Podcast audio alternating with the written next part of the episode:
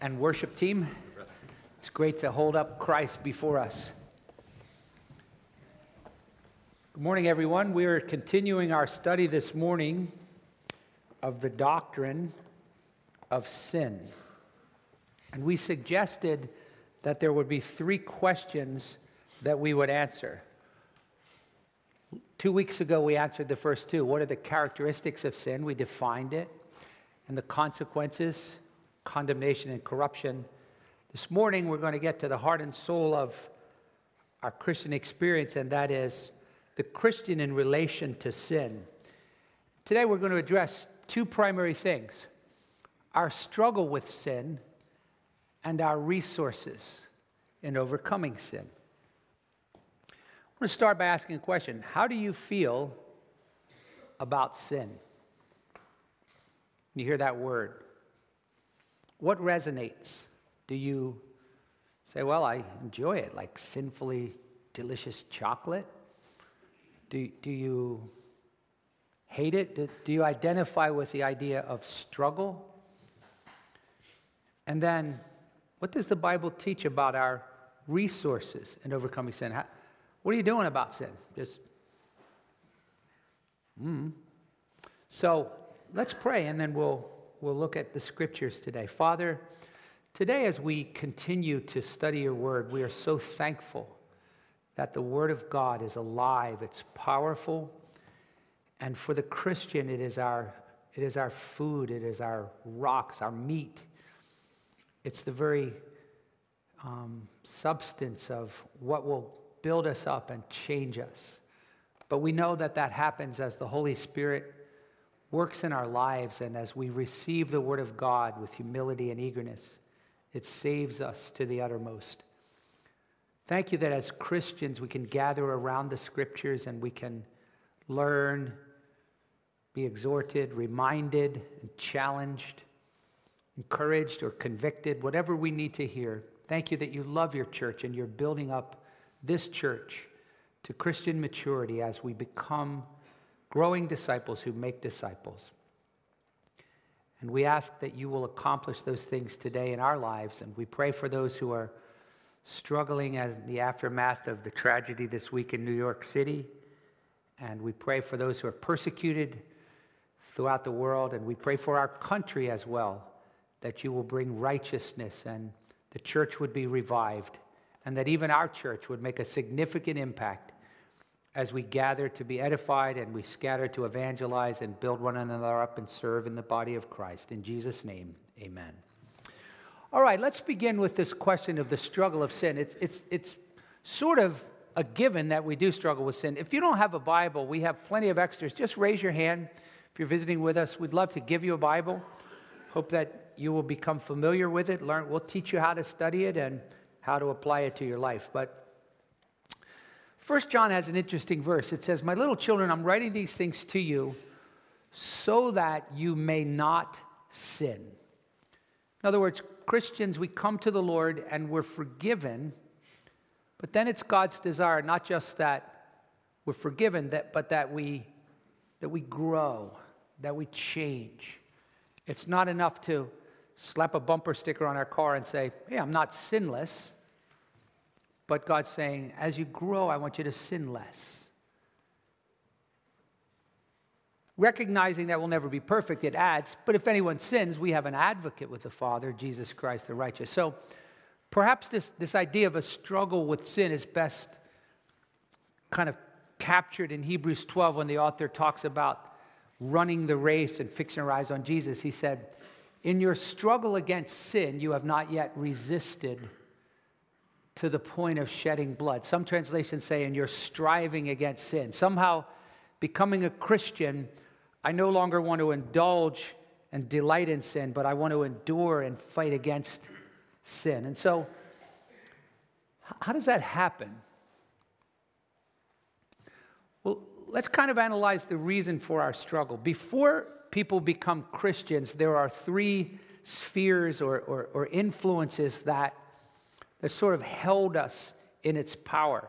When we are rescued out of that, they become our enemies. So, Paul describes the typical unbeliever. He says, You were dead in your trespasses and sins. In other words, disconnected from God. Now, as a result of that, he said, You formerly walked according to the course of this world. So, unbelievers, they live according to the system and mindset and, and, and lifestyle of people without God. Okay, so before we were saved, we walked according to the world. We, we did as the world did. We thought as the world did. We valued what the world valued. But then the Bible says when you become a Christian, don't be conformed to this world. Don't love the world. Come out from the world. Okay? That's one enemy. The second one is Satan. He says you walked according to the prince of the power of the air. And there's this teaching in the New Testament that Satan himself has an influence on all unbelievers. He doesn't make us sin, but the Bible says we are of God and the whole world lies in the power of Satan. In Acts 26, it says, when you become a Christian, you're delivered from the domain of darkness. You turn from the power of Satan to the power of God. But then the third enemy, he says, and beside that, we also formerly lived in the lusts of our flesh. So there's three enemies the world, the devil, and our flesh. And we're going to talk about that, but we indulge the desires of the flesh and of the mind. And how did God feel about that? Well, he says, by nature, you are children of wrath. In other words, we deserved his wrath, even as everybody does, the rest of us. But I want you to think about those three enemies. Two of them are external the world and Satan are on the outside, but the flesh is on the inside, kind of opening the gate to let the world and Satan in. So, what we're going to do this morning is we want to hone in on this primary struggle with sin that's inward. The Bible calls this inward struggle the flesh. It's a frequent word in the New Testament. I want to give you a definition as you think about the flesh. The flesh is an inward disposition. So it's a, it's, it's a mindset and disposition, and it's actually a force within people that manifests itself with desires that are against God's will. So it's not a neutral, it's not just like, well, it's just my human nature. It's a antagonistic opposition. It's a disposition that's in rebellion against God. Now, one of the primary terms that the Bible uses to kind of manifest this disposition is lust, because the word lust means to desire something. So when, when we think about the lusts of the flesh, you, you can sort of think about this. There's this disposition and force within people that wants what it wants. The flesh wants what it wants. Doesn't matter what God wants, doesn't matter what God says. If I don't like this, I'm not doing it. God wants me to do this, doesn't matter. I want this and I want it now. So John describes this whole setup. He says, everything that's in the world, the lusts of the flesh, the lusts of the eyes, pride of life, it's not from God, it's from the world. So, so, so when I'm reading my New Testament, I keep reading about the lusts of the flesh, and I'm told, wage war, don't, don't give in to the lust of the flesh. I really need to stop and think about, okay, what exactly does that mean? What is this disposition? What is this force that's at work within me called the flesh? So let's start with how the Bible describes unbelievers in relation to the flesh. So, this is how we're born. Unbelievers are dominated by this force within them. They are enslaved to the, the flesh, this disposition, and they consequently indulge the flesh. They indulge these sinful desires. They really cannot overcome the flesh, it's impossible. So Paul says this about unbelievers those who are according to the flesh, they set their minds on the things of the flesh. They think about what they want and what they want, and the flesh wants what it wants, not what God wants. And the mind set on the flesh, the mind that says, I want what I want, is hostile towards God because it doesn't subject itself to the law of God. It's not able to do so. So, so, what you think about this? Hostile toward God does not necessarily mean I hate God. It just means I want what I want, so I don't really worry about what God wants. And even if I did, I'm not going to subject myself to the law of God. I'm not even able to. So that's why the flesh, I've defined it as not just a disposition, but it's a force. It's a very strong, dominating force within the lives and minds of unbelievers. Even the nicest, most religious person is in the flesh. You say, okay. So if that's the case, then that explains why unbelievers, as Paul says, lived in the lust of their flesh, indulging the desires of the flesh and of the mind. So, as I go through my life, I want what I want. The flesh wants what it wants. Well, God says you shouldn't do that. Well, it doesn't matter what God says. I want that. That makes me feel good, or this is my escape, or that's who I am, right? So, but what about the Christian?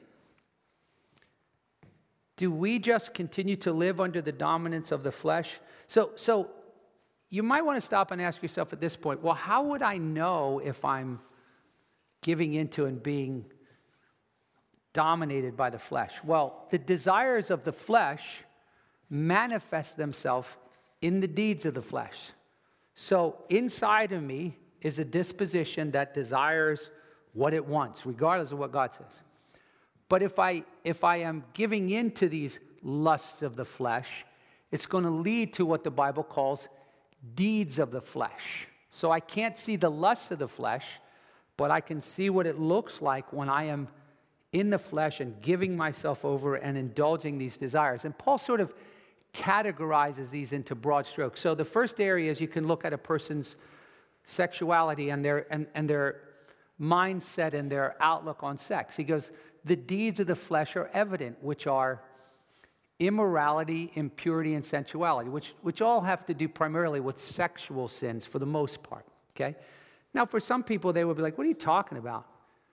That old fashioned book says you can't sleep with someone until you're married. That's stupid, right? But the Bible speaks of immorality, sexual sins, fornication, adultery, pornography, same sex, self sex.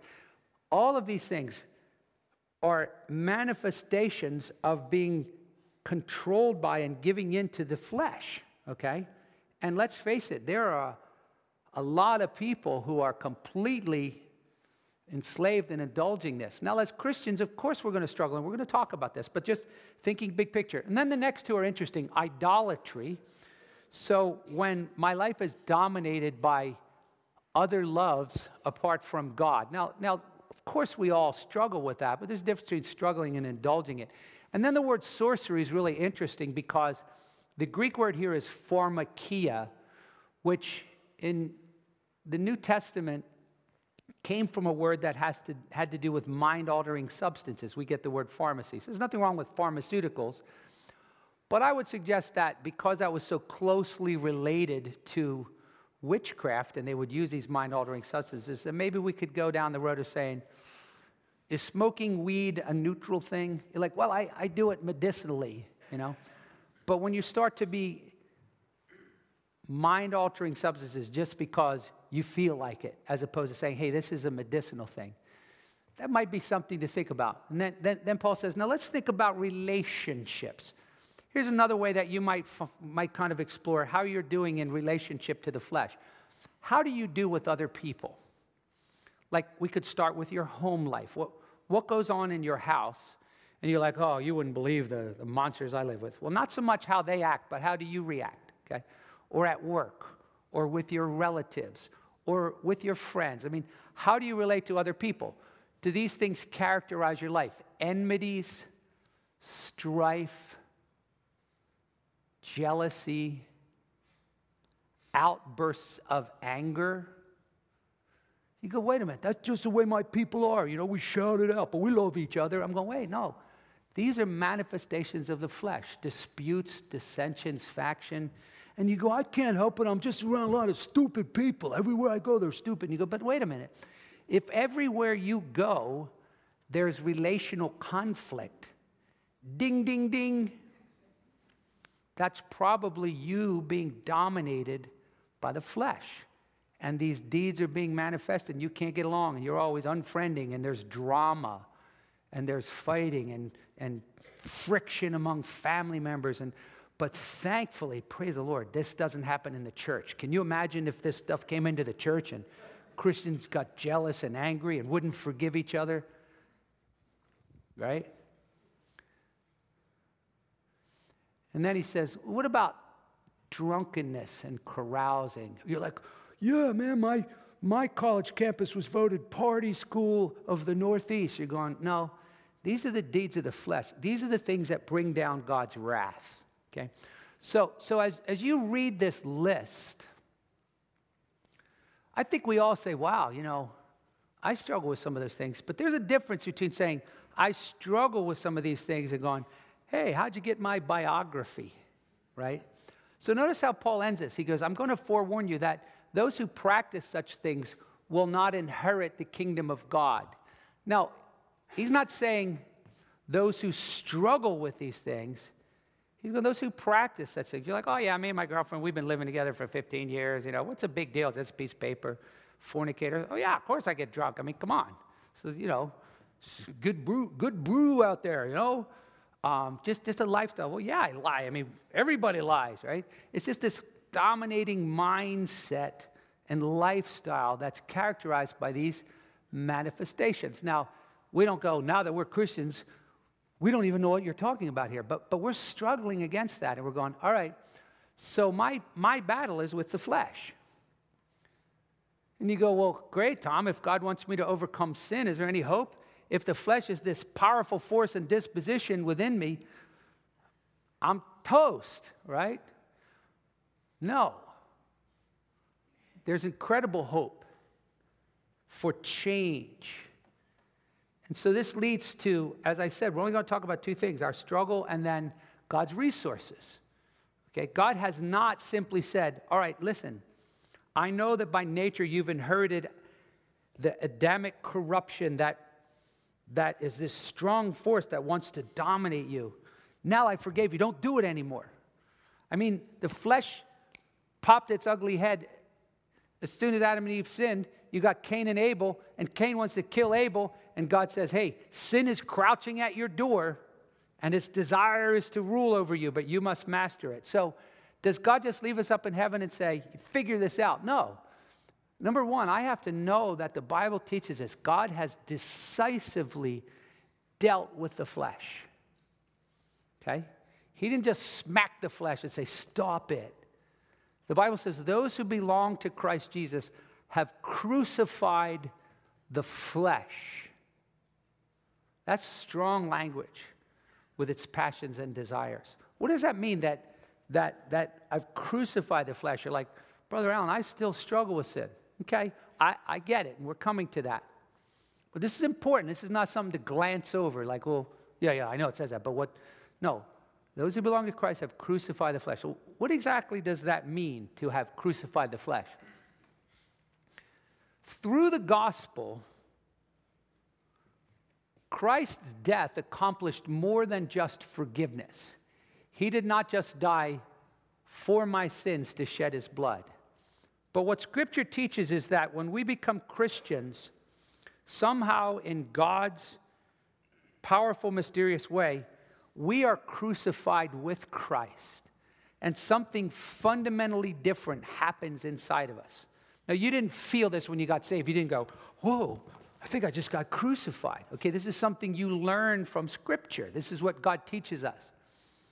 He says we shouldn't continue in sin.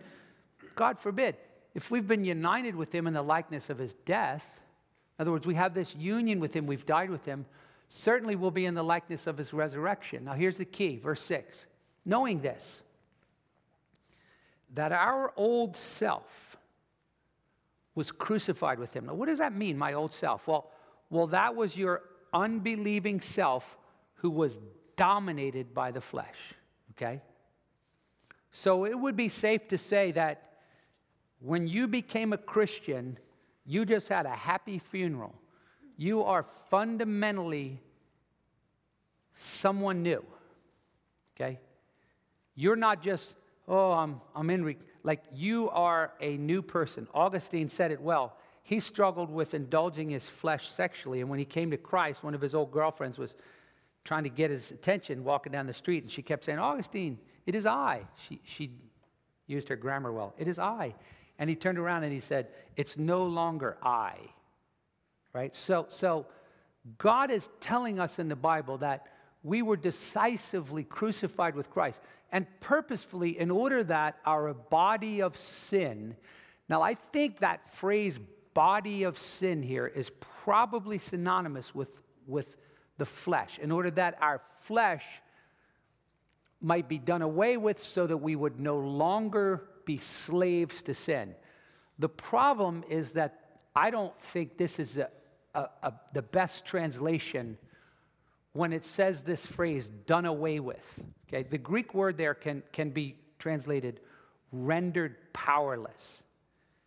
Because if you were to say to me, hey, Tom, your flesh is done away with, I'd be like, it's not my experience. But if you, would, if you were to say, hey, when I died with Christ, my old self was crucified, and now I'm principally a new person, so that the flesh is no longer the dominating force in your life, so that we don't have to be a slave to sin, I'm going, now you're talking. So, what do I do with that? Believers are no longer slaves to their flesh. Sin no longer holds that same power. Now, you might say, that might feel like it for you, Brother Allen, but not for me. Now, listen, this is what God says.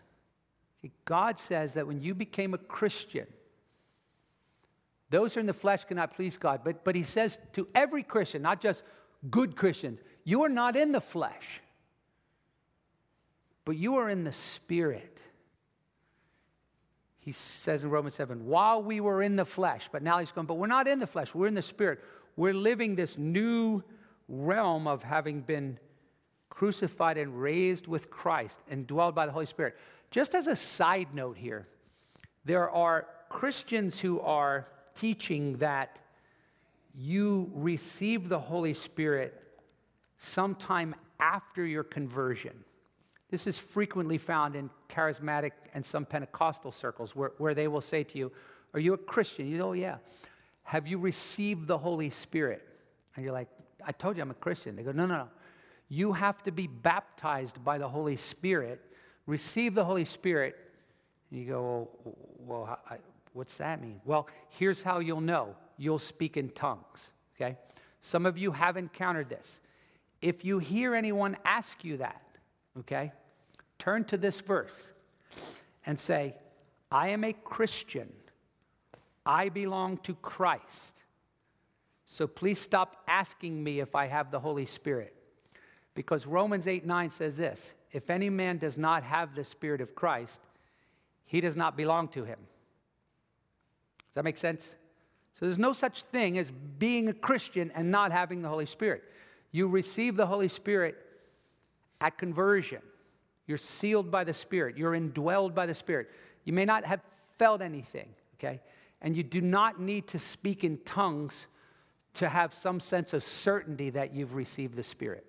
Okay, in fact, Paul said in 1 Corinthians 12, not everyone speaks in tongues. All right, so let's settle that in your mind. If you're a believer, you have the Spirit. We all have the Spirit if we're believers.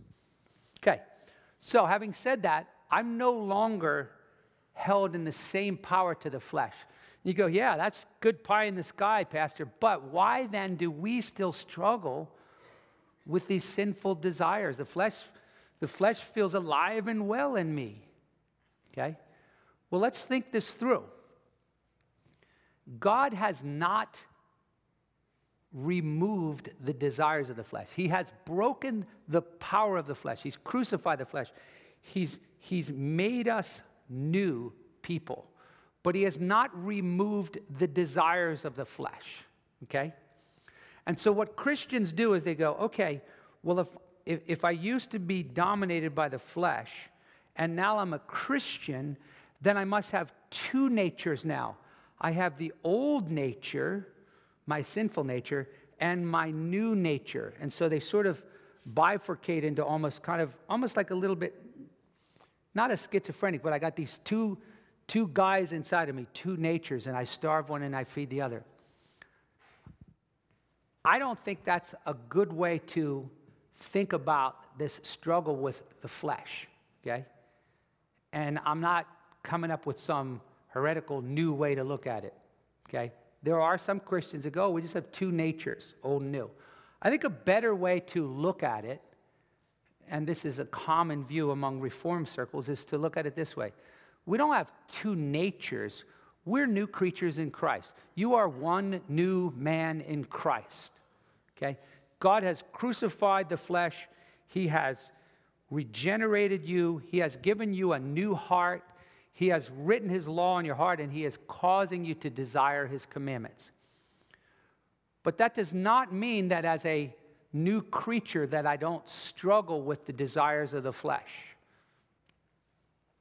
So rather than say, my old nature, I got these two natures in there, I think it might be more appropriate, even though the NIV will use the word your sinful nature, it might be better to just say, my flesh is the remaining sin that's in me. Now you might say, oh, you're splitting hairs. Well, maybe, maybe not. I think it's better to just to look at yourself as I'm not just a forgiven sinner who's got this extra guy inside of me, I'm, I'm my new nature and my old nature. I am a new creature in Christ, forgiven, crucified, raised, and dwelled by the Spirit of God. But God has allowed within my body a principle of remaining sin. And because as long as I'm in this life, I still have remaining sin in me, I will always struggle with the desires of the flesh. They never go away, okay? I will always battle against these desires to do what I want to do, to be selfish, to indulge myself, to live in opposition to God. So here's, here's a passage that I think might help us to kind of recognize that there's still a struggle. Paul says, Walk by the Spirit, and you will not carry out the desires of the flesh. Now, he's talking to Christians here. So he goes, Look, you're a Christian. Yeah, you're going to still have desires of the flesh. So, yeah, you're going to want to go to that bar and get drunk. You're going to want to go, I don't need this old lady. I'm going to go find a new woman. You, you, we all have hateful, lustful thoughts, ideas, selfishness. So when these desires begin to, to well up within me, Paul says, walk by the Spirit, and then you won't carry out those desires. Your life will not be characterized as a habitual practice of the deeds of the flesh. Does that make sense? Yes, there is a struggle within the flesh that's its desire against the Spirit. Now, I don't think that's my old nature. I just think that's remaining sin within me. It's in opposition to the Holy Spirit's work in me as a new creature in Christ. And there's this struggle going on. You're going, man, Pastor, I get it. I, I, I feel it. And, and exactly, we all feel it, okay? So, how do I how do I deal with these desires of the flesh?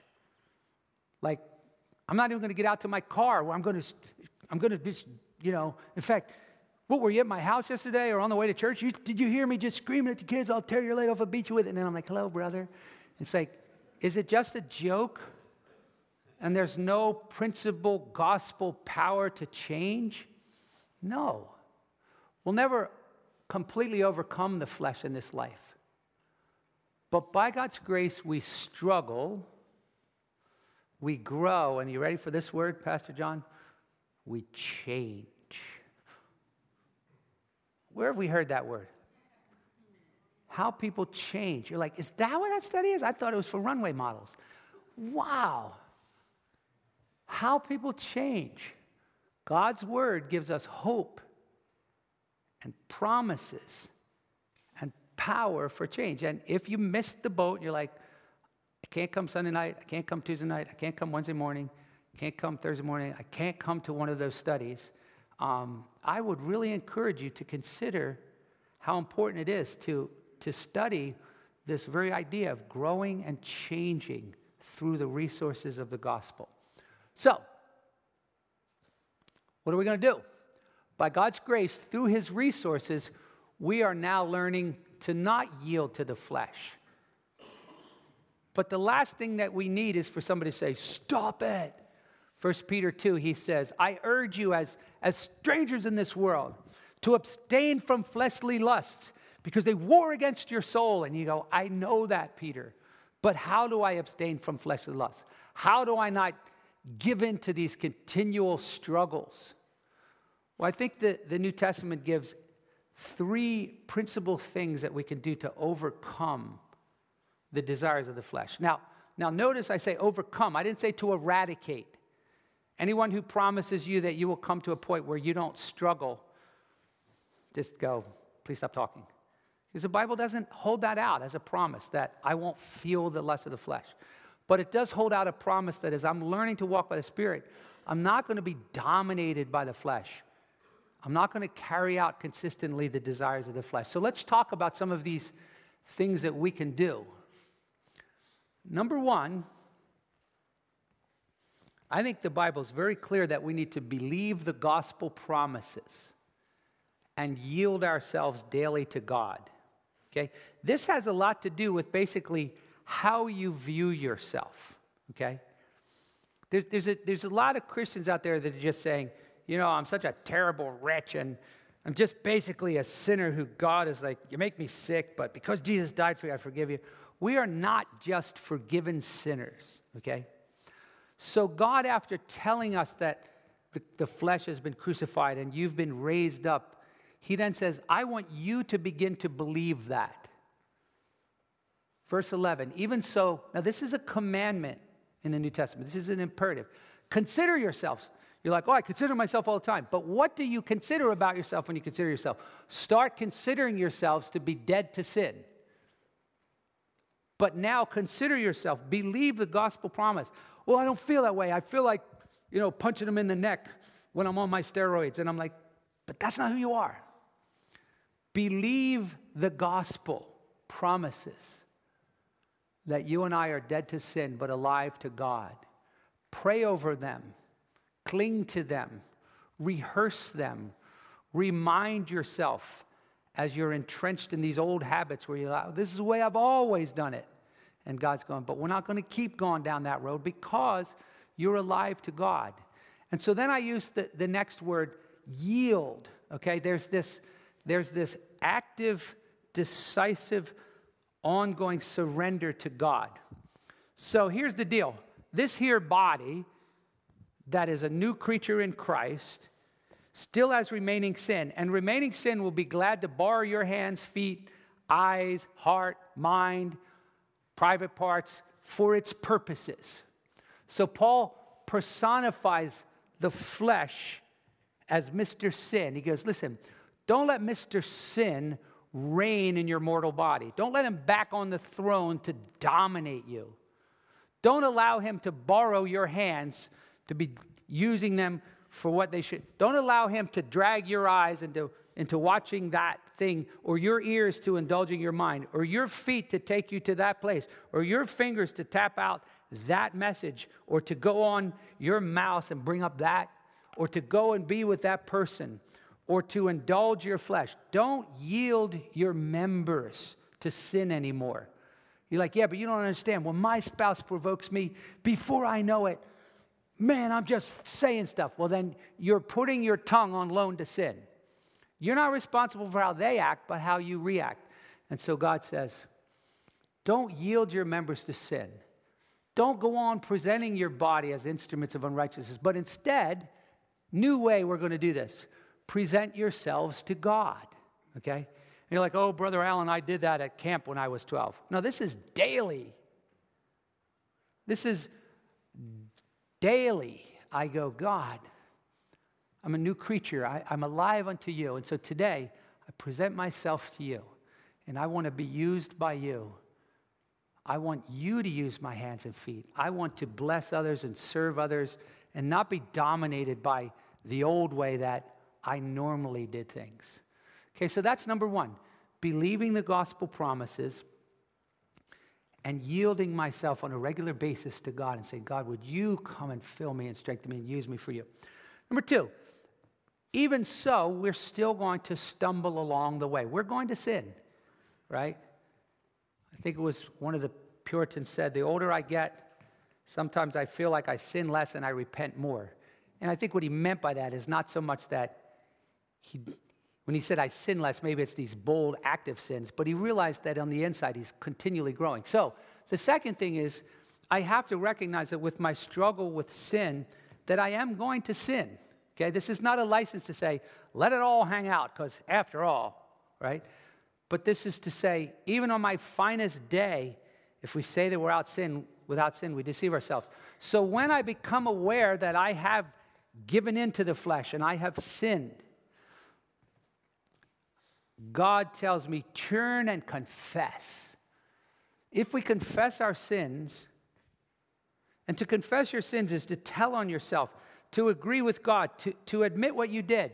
Don't waste your time going, please forgive me for my sins, because because I can imagine that what God would say is, What sins? What are you talking about? Is there something we need to talk about? Confession is when you tell on yourself, Father, I lusted, Father, I lied, Father, I, I neglected to, to give or to spend time with you, or I was selfish toward my wife. If we confess our sins, He's faithful and righteous to forgive us our sins and cleanse us. But that, that confession is accompanied by a, a willful desire to leave off of that sin. It's not just like, let me just get some, can I get some credit, God? By the way, I'm going to be doing this tonight. He who conceals his transgressions will not prosper, but he who confesses and forsakes them will find compassion. And so, so, so the, the Puritans used to call it mortifying the flesh, like putting off the old man. So as I, as I continually confess my sins and repent, it is with a resolve that I don't want to continue to do that. Right? And sometimes you go, oh, I can't stop. And it's really, do you really want to? What measures are you taking? What measures am I taking? What drastic things am I, am I willing to say? If my right hand's causing me to sin, Jesus says, cut it off. And you're like, I'm not getting rid of that. I love that. I mean, and I'm not going to stop hanging around them. I love going to that place. It's like a real determined mourning that if this is sin and it's, it's dragging me down, I want to confess it and ask God to help me to repent and turn away from it. And you go, yeah, that's basically what I do, but all by myself. And I'm going, that's not going to work.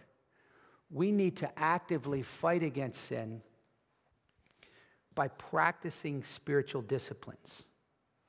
Okay, so, so God has said, look, you're crucified and you're raised and you, you have my spirit within you, but there's some disciplines that I want you to engage in in this warfare against sin. The first one is, and, and for the sake of time, we'll talk about how these disciplines are, are sort of sowing to the Spirit. I'm, I'm, I'm developing these patterns and these habits of grace that strengthen me as a Christian. They don't weaken me towards remaining sin that is in me. If I sow to the flesh, I reap corruption. If I sow to the spirit, it, it reaps eternal life. So, spiritual disciplines are these habits of grace that foster victory. So, we'll just talk about three. Number one, the first in, discipline involves a regular interaction with Scripture. Now, I use the word interaction because I could say Bible reading, but there's far more than that. Listening to preaching, maybe downloading sermons or reading Christian books, reading our Bible. How about this? Singing our Bible. Where's Brother Benjamin? How about this? Let the word of Christ dwell within you. Thy word have I hidden in my notebook. Thy word have I treasured in my heart. So I'm interacting with Scripture in a way that I'm taking it in and it's, and it's having an influence. I'm able to think about what I'm learning. And then I sing about it. With all wisdom, we teach and admonish one another. You know, I find myself singing the songs that we sing in church. Do, do, you find that? You know, listen to some Christian music. You're like, oh, no, I just got elevator music in my mind or, you know, dentist office music. Well, it's an engagement. I want to be filled with the scriptures. I want to be thinking about them and singing about them and reading them and, and just letting them come inside of me and meditating on them. Secondly, is prayer. Prayer is an essential discipline, and this is not a sermon on prayer, but it's a sermon on the necessity of prayer if we're going to fight against sin. Jesus said, Give us our daily bread, as we just read. So this isn't a prayer you pray once a month. Lord, lead me not into temptation. So I'm actually actively praying against the flesh. Help me not to give in to the flesh. Deliver me from the evil one. Help me to experience the power of the Holy Spirit. Learn to pray individually. Some of you are like, I wouldn't know what to do. I, I tried praying one time and I got bored after 30 seconds, right? That's what discipleship's about. If you don't know how to pray, we'll help you. None of us are graduates from the school of prayer, but Some of you are in kindergarten, and some of you have moved beyond that. And, and there is such a thing as learning to pray. Jesus' disciples didn't learn to pray overnight. They watched him. They're like, that guy prays a lot. Hey, could you teach us how to pray? And they didn't figure it out immediately, but read the book of Acts, and you're like, looks like they were starting to get it. That prayer is a big deal. Learning to pray individually and even corporately. I mean, I really hope that most of you couples are praying together. And not just for Uncle Joe's phlebitis, Aunt Betty's gingivitis, Barry's diverticulitis, but spiritual things too, like God, help me to be more patient. Help our kids to be kept from evil. Help us to grow. Help us to love. Help us to feel and work through the power of the Holy Spirit as we experience victory. And finally, the last discipline is community and accountability. If you're going to grow and if I'm going to overcome sin, I need other people in my life. Right? There was someone in the first service that hasn't been here for five years, right? And they walked up to me after they said, Boy, did I need to hear this because I felt that pull taking me away. And for some reason, I was supposed to be here today, right? Out of church for years. Take care, brothers, that there not be in any of you an evil, unbelieving heart that falls away from the living God. But encourage one another day after day, as long as it's still called today, so that none of you will be hardened by the deceitfulness of sin. What I mean by community here is not watching the Eagles game together and eating hoagies going, yo, dude, what's up, man? I love Carson, Pennsylvania. That's fun.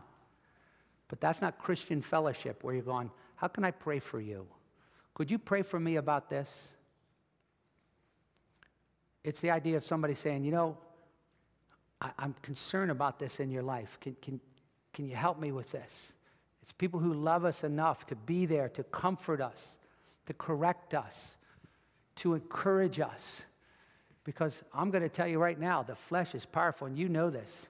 And nobody ends up hardened and falling away overnight. It's, it's a gradual thing as you give in to the flesh and these little things, and it gains momentum. So this morning, I want to encourage you. Some of you may go, man, I am just dominated by the flesh, right? If you're truly a Christian, God hasn't thrown you under the bus. He's not like, I'm done with you and you are just, forget it. But you need to make some significant changes and repent and say, Lord, I know that's not what you have for me. You want me to walk in the Spirit. You want me to begin to have the fruit of the Spirit.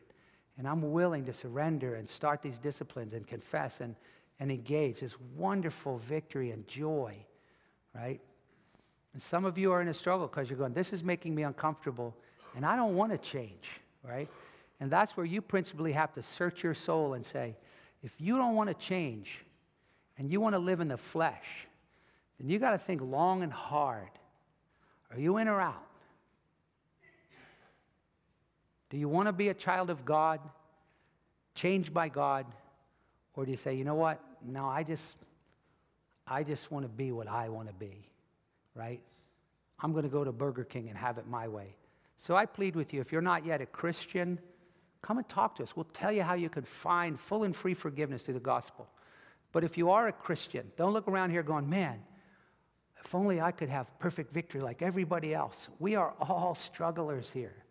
Your marriage may be in shambles. You may have substance abuse. You may have anger. All you name it, the flesh is always the flesh, but there's victory in Christ. Could somebody say amen? There's power through prayer, and we have these wonderful gospel promises that we are going to grow and that God is going to help us to walk in the Spirit so we don't have to live a life completely defeated by the flesh. Let's pray. Heavenly Father, the Word of God has, has spoken, the Spirit of God has spoken. And I pray that the things that I have said that are clear and true from Scripture will fall on fertile, fruitful ground. And that each one of us, Lord, by the power of the Holy Spirit, will be transformed. It's not a simple one and done message where we're all godly saints, but Lord, you have spoken to us, and we praise you that you have dealt with the flesh. And we look forward to seeing how the Spirit is going to bring about fruit in our lives and growing disciples. In Jesus' name, amen. God bless you. Have a great week.